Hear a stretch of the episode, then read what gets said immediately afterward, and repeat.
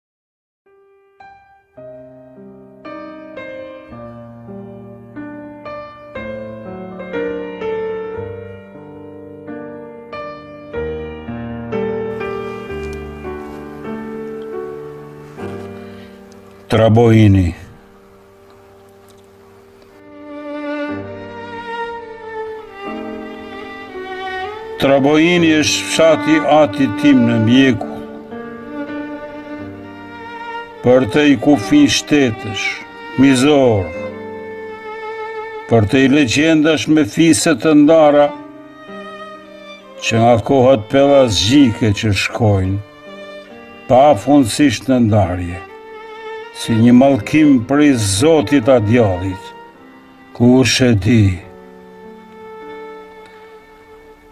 Traboini është dhëmbja e atit tim në zemër, për fëmininë e tij të humbur bashkë me truallin e shtëpisë e fojletën tek praku.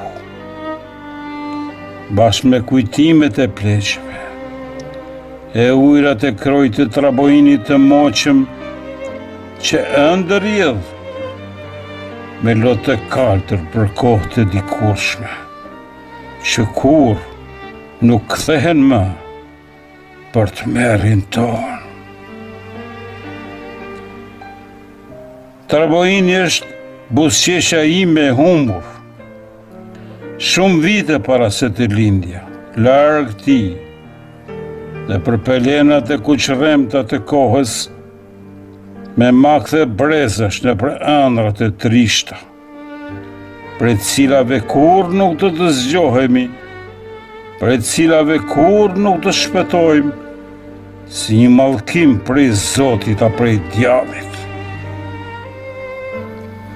Traboini është një mal e një burim, Me një grusht njerëz që mezi mbajnë frymën Me pak shtëpi që tymosin dridhshëm Me frëngjitë e ulëta gjer pranë dheut Rreth një kishe të vjetër me varre të lashta ku dëgjohen piskama të rrëzuar prej qielli të vajtojcave që kanë vdekur prej një shekulli.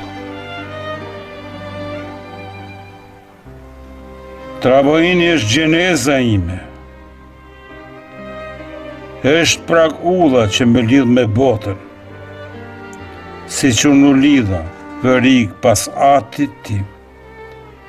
Duke marrë mbi vete barrën e rëndë të amaneteve të atyre që s'rrojnë më dhe të atyre që më pas do të rrojnë.